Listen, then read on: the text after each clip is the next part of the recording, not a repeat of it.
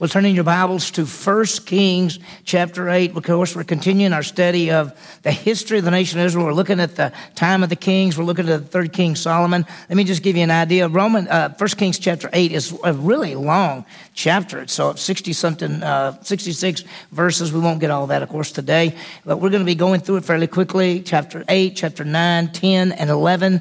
Uh, at chapter 11, that's the end of Solomon. He dies. And so we're going to stop there because we're just going through the first three kings of Israel, Saul, David, and, and uh, Solomon. And after that, we're going to start the book of Revelation. So that should be pretty interesting, I think, with uh, all the things going on in the world and what's happening. Uh, we need to know and understand the end times. What's next? What's God doing? What's going to be happening? And uh, the book of Revelation, the Revelation, it's not Revelations, it's the Revelation.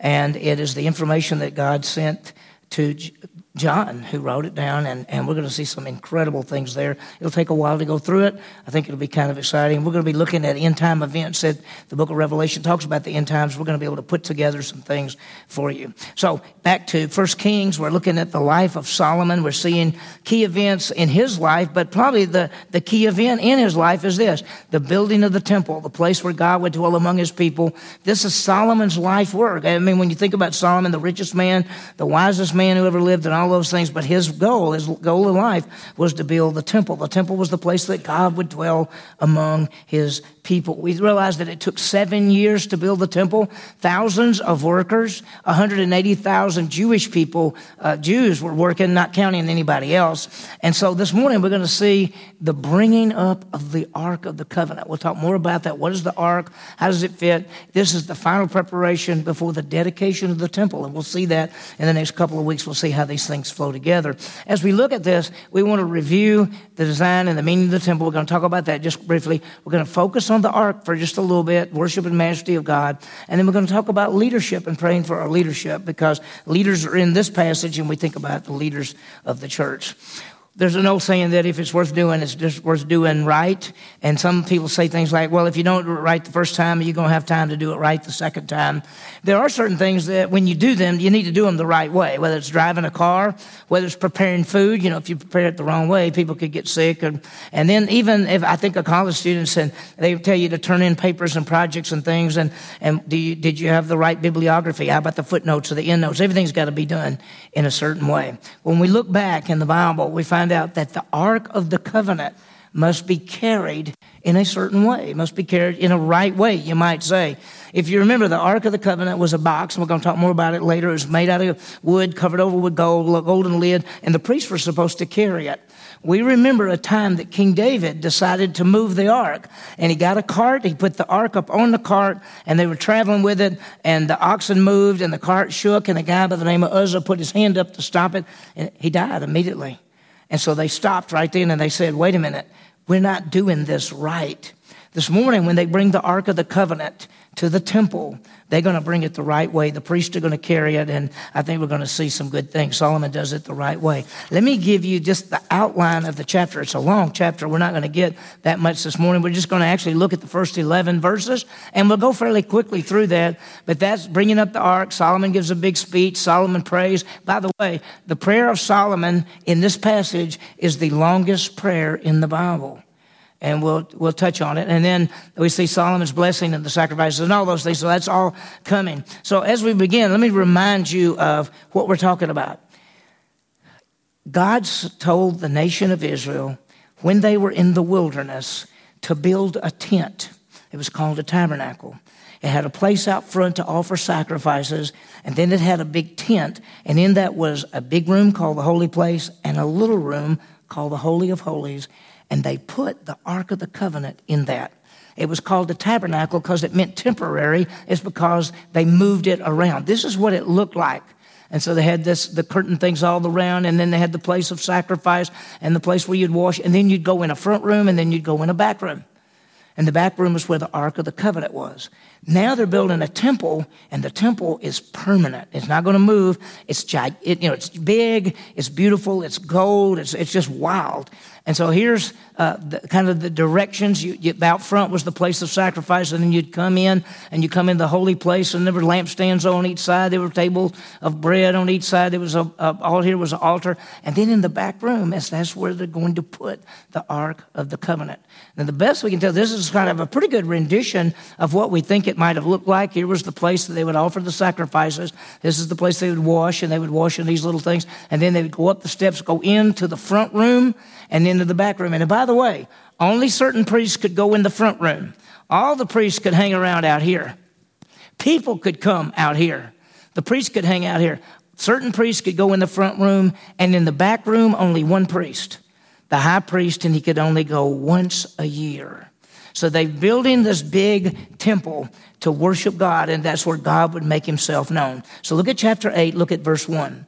Then Solomon assembled the elders of Israel and all the heads of the tribes, the leaders of the fathers' households of the sons of Israel, to King Solomon in Jerusalem to bring up the ark of the covenant of the Lord from the city of David, which is Zion. We're going to talk more about that in just a second. The plan is to get all the leaders together, bring in the families, bring in the leaders, bring in the people, and bring the ark of the covenant up. Now, the elders were meant uh, of every tribe of Israel. There were 12 tribes. Actually, there were actually 13 when you take Joseph's tribe was divided into two parts. Each of those tribes had leaders, had older, mature men that oversaw that. Then there were, in, in each family, there were leaders as well. They're bringing in these mature men as they get ready to do one of the most important things ever bring the Ark of the Covenant into the temple. When you think about the church, Church, uh, we have leaders, we have mature men in leadership position. They're called elders and deacons. We want to remember them and pray for them as well. Uh, if you go to the new website, we just got the new website up. There's still some things we're changing around, but it's really good. And you can go into one area and you can actually go and see the pictures of the men that are elders and deacons in our church. So these are uh, leaders in the church, mature men that God has raised up to do and help the ministry here. So here's what happens Solomon assembles the elders of the tribes, the leaders of the tribes, and, and then families, and he brings them all together to bring up the ark. And if you notice, it is the ark of the covenant of the Lord from the city of David. Well, let's talk for a minute. Notice there are three things there the ark of the covenant, basically the ark of the covenant of the Lord of the city uh, uh of the Lord. So listen, you see, it's the ark, the covenant, and the Lord. Ark is a place of safety. By the way, that's what the word ark has an idea meaning. Noah's ark.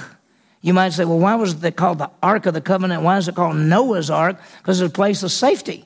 Uh, at the Ark of the Covenant is where sin and sacrifices were covered and taken care of for the people. The Ark of the Covenant, the covenant was an agreement that God made with people going all the way back to Adam and Eve, up through Abraham, and all the way through Moses, in which God said he would bring a Redeemer and a Savior to the world. And then it's of the Lord. And if you notice, all four capitals, L O R D, which is the personal name of God. It's actually in Hebrew, Y H W H. We pronounce it Yahweh. But whenever you see that, that's the personal name of God. And so when we think about the ark, the covenant, the Lord, when you think about the ark, it's a place of safety. Jesus is our safety. He is the Savior. He's the one who died and rose again. We come to Jesus for salvation. And the ark was a place of the covenant, the agreement that God made with mankind. And then the Lord is the personal name of God. And it's a foreshadow it's a picture of Jesus Christ. This is the, it's a pretty good rendering of what the ark might have looked like. If you remember, first of all, it is a wooden box covered over with gold. It's made out of wood and gold. The wood represents humanity, the gold represents deity. Jesus is the God man. And then on the top of this mercy seat, uh, on top of the Ark of the Covenant was the thing called the mercy seat. It was made out of solid gold. It had two cherubim, two angels on there, a cherub. Cherubim is plural. And they had this golden top. And the priest would come in and pour the blood of bulls and goats on top of that once a year to cover the sin of the nation of Israel for a year. So that the Ark of the Covenant is so important, especially to the Jewish people thinking, okay, how do we how do we deal with our sin? Well, the high priest pours the blood on the Ark of the Covenant, and we're, our sins are covered for another year. It's a picture of Jesus Christ. Now, let me end this verse when he says, they had to bring it from the city of David, which is Zion. Now, if you know the Bible, you think to yourself, wait a minute, the city of David is Bethlehem. David grew up in Bethlehem because it's called the city of David. Well, that's true. But on the top of the Temple Mount, where they were building the temple, at the southern part of that area, David had built his palace and it dealt where he was staying and living, and that part became known as the city of David. So they're actually going to take the Ark of the Covenant from where David is living, city of, and they're going to bring it about a half a mile and bring it up to the temple that they've built and put the Ark of the Covenant in the temple. That's what the plan is to do. Now, let's see uh, how they do it. You know, we're going to see they're going to do it right. But look at this. Look at the next verse all of the men of Israel assembled themselves to King Solomon at the feast in the month of Ethanim, which is the seventh month. Now, the seventh month, and the Jewish calendar actually begins in like March and April. That's the first month. Seventh month is like uh, our September, October in there. And the seventh month, realize if you remember when we studied, they built the temple, it is 11 months after they completed the building of the temple to bring in the ark there. Almost a year. Our question might be why would they wait a year to take the Ark of the Covenant from the city of David and bring it to the temple that is built? The answer is we have no idea. We don't know whether they were still getting things ready, whether they didn't, they said, well, it's not ready yet. We don't know. We don't know why they did this. They brought it in the seventh month. Now, notice it says in the seventh month. In the seventh month, there were three feasts. There was the Feast of Trumpets, which was on the first day of the seventh month. That's the new year. On the tenth day of the seventh month was called the Day of Atonement, Yom Kippur, which is the day of covering of sin. And then the third one was on the fifteenth day of the month called the Feast of Tabernacles. It reminded them of when they were in the wilderness. We, we are not told, but toward the end of the passage, not this morning's passage, but the end of the whole passage, it tells us that they celebrated a week and then another week. The Feast of Tabernacles lasts for a week we think that they probably brought it at the Feast of Tabernacles. And, and so this is the seventh month they bring it up there. Now, watch verse 3.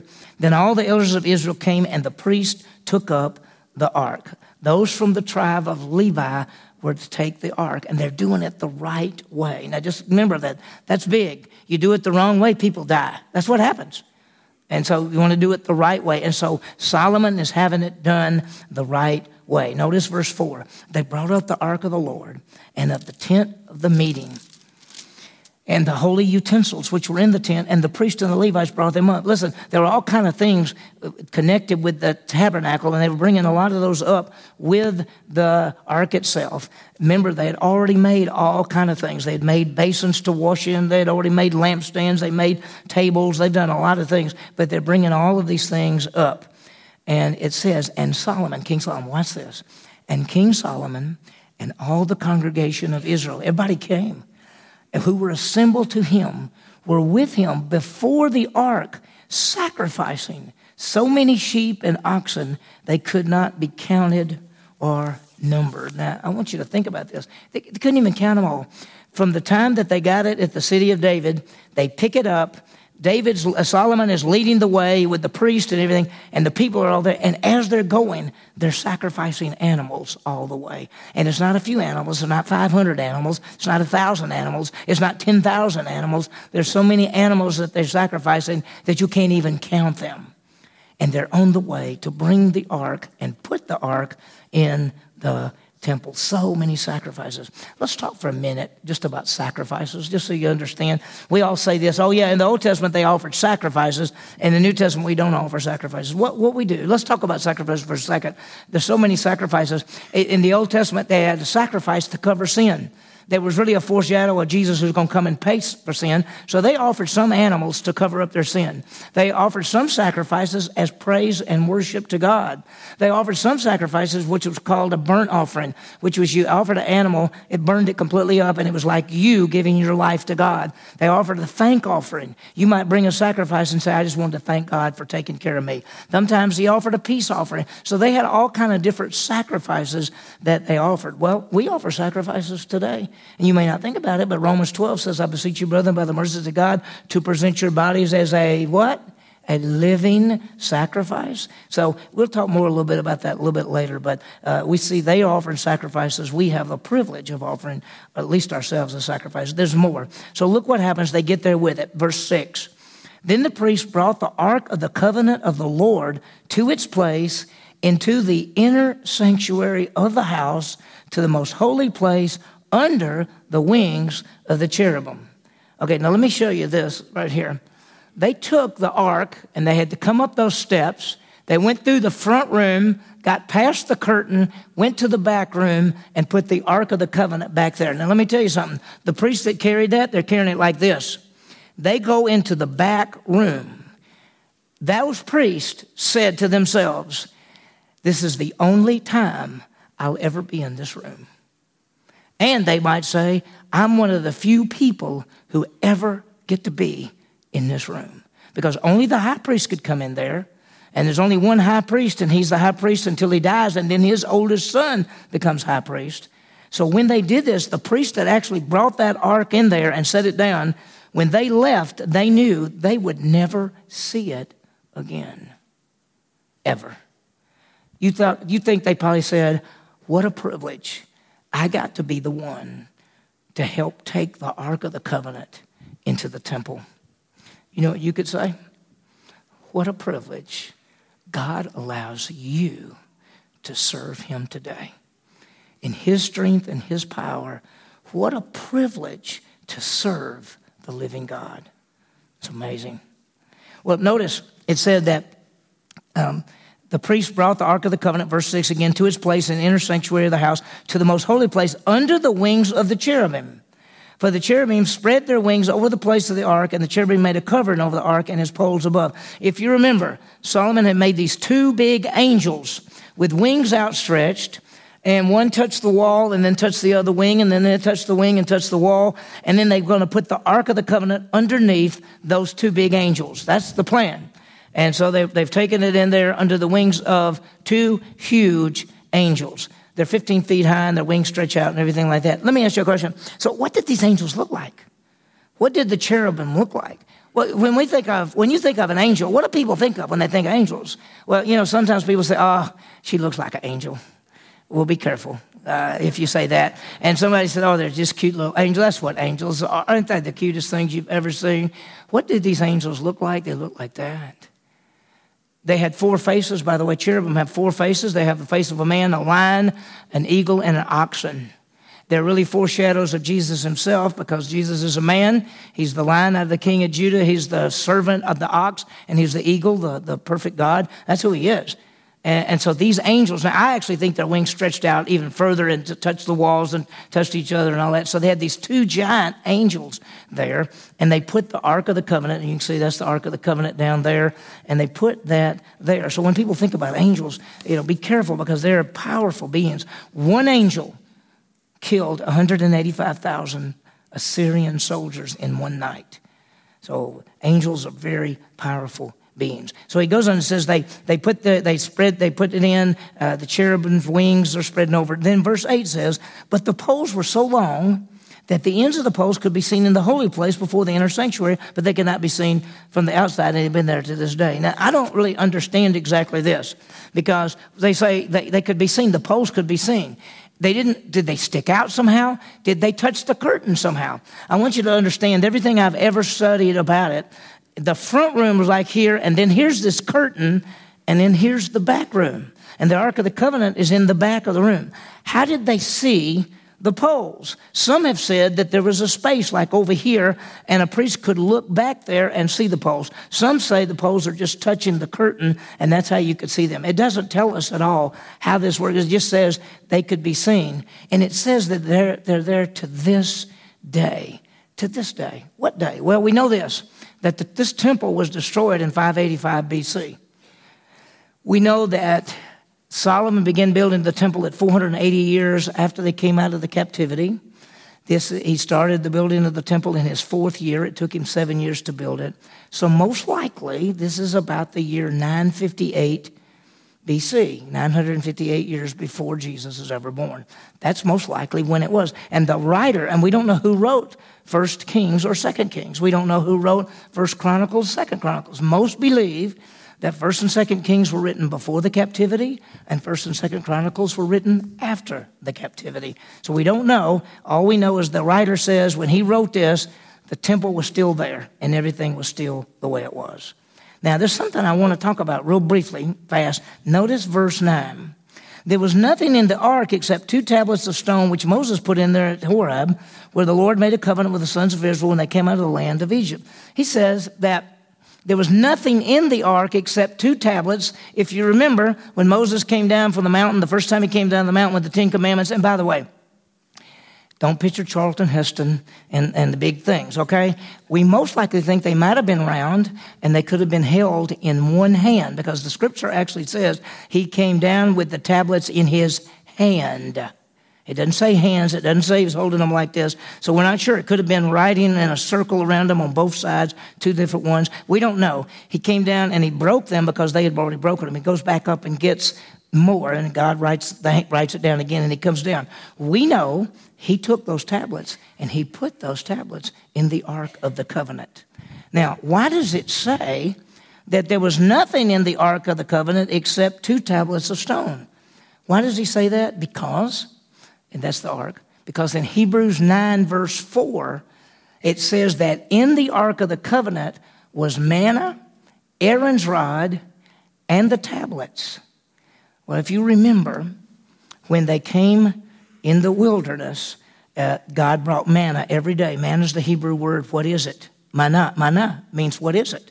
When they saw it on the ground, they went, What is it? It was manna. And so they had that till the very end. And then at the very end, they took some manna, put it in a jar, in a, something, and they put it in the ark. And then when there was a rebellion over Aaron and he was supposed to be the leader, and other people said they were going to be the leaders, God said, Everybody take a rod, the 12 leaders of each tribe, put your rods down. They came back the next day, and all their rods were rods, but Aaron's rod had budded, it had become a almond tree. And so they took his rod and put it in the ark. Now, when they build the, tab- the temple, where is the manna and where is the rod that budded? Well, no. Some say that when the Philistines stole the ark, if you remember when they stole the ark and they kept it for about eight months, some people say that they probably took that out of there. Who knows? All we know now is when they build the temple, the only thing in there is the is basically the tablets. Let, let me let me remind you of something. I'm going to say it really fast. When you see these things, the manna, the rod that budded, and the tabernacle uh, and the tablets, they're really a picture of God's provisions and man's rebellion. God gave the law, the perfect word of God, man rebelled against it and broke it. God gave the provision, manna. Man complained and griped all about it. Aaron was supposed to be the leader. That was God's leadership. Man rebelled. The Ark of the Covenant is a picture of how God has a provision, man rebels, and God takes care of the whole thing by the covering of the mercy seat. So just think about that sometime. You might want to do a study and go to Hebrews 9 and look at that passage about what was in the Ark of the Covenant. Now, watch this, and we'll go really quickly. Verse 10. It happened that when the priest came from the holy place, that the cloud filled the house of the Lord, so that the priest could not stand to minister before the cloud, for the glory of the Lord filled the house of the Lord. When the priest put that ark in there, and they got the tent ready, and I mean, got the curtain ready, and they walked out, suddenly the glory of the Lord came, and a giant cloud, and the glory is called the Shekinah glory in the Old Testament. It came down, and everybody had to move back. It said the priest could not even stand to serve because the glory of the Lord. You know, in the Old Testament, when God brought the people out of Israel, the nation, uh, excuse me, brought Israel out of Egypt, it was a pillar. Uh, uh, it was a cloud by day and a pillar of fire at night. That was the glory of God in Exodus 40, when they originally built the tabernacle, the glory of God came, and exactly the same thing happened. They had to get out because of the glory of God. Can you imagine being there at the day the temple was completed and they brought the Ark of the Covenant, and the glory of God appeared with such great power that the people couldn't even stand? There is a Hebrew word for glory, and it's kabod, and it literally means heavy. Like God's really heavy. Like he's heavy, man. You know, he's heavy, and that's what it is. God's power and majesty is beyond what you can even imagine, and his glory. Listen, let me show you this. What, what did Daniel, what happened to Daniel when he saw God? He fainted. What happened to Ezekiel when he saw God? He fainted. What happened to Isaiah when he saw God? He said, I am a man of unclean lips. What happened to John when he saw God? He fainted. When, if Jesus Christ appeared right here now, we would all fall on our faces.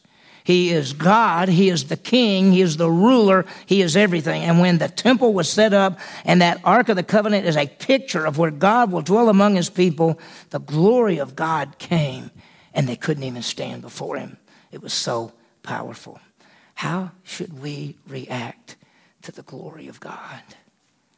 Wow, it's so amazing. We should never take lightly. Now, let me just go quickly on this last part because we, we today, that temple is there, is, is gone now, but we're the dwelling place of God. Romans 8 9, 1 Corinthians 6 19. So, what should we do? What should we, how do we respond to the fact that God lives in us? Well, we should be holy people. First Peter said, because God says He's holy, we're supposed to be holy as well.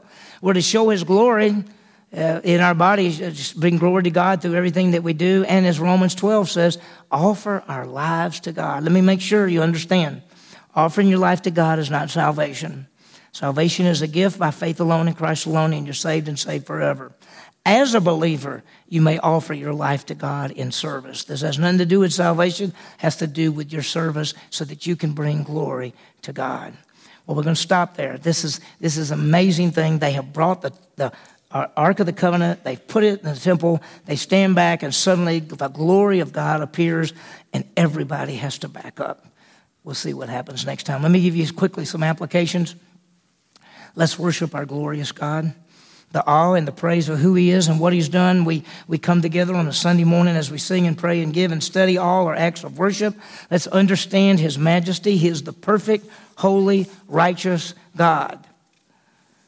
I think one of the things I think, I think it was C.S. Lewis or somebody else that I, have read just recently uh, said that we don't, we don't understand the glory of God. We don't understand the holiness of God. We don't understand the magnificence of the God that made us that saves us and wants to use us. Understand His majesty. Realize that the ark is really a, a foreshadow of Jesus Christ. The gold and the wood, the deity and the humanity, the ark of the, the mercy seat is where He is merciful for us. He is propitiation, the satisfactory payment. It's everything. Second, uh, uh, Jesus Christ, the God man. And then realize that we are the temple of God. So, what should we do? Be holy, give glory, offer our lives as those who belong to Jesus Christ. And then, last but not least, let's pray for our leaders, our elders, and deacons, and the leaders of the different ministry teams and ministries. All of these people have been raised up by God to make an impact for Jesus Christ and to help do the ministry.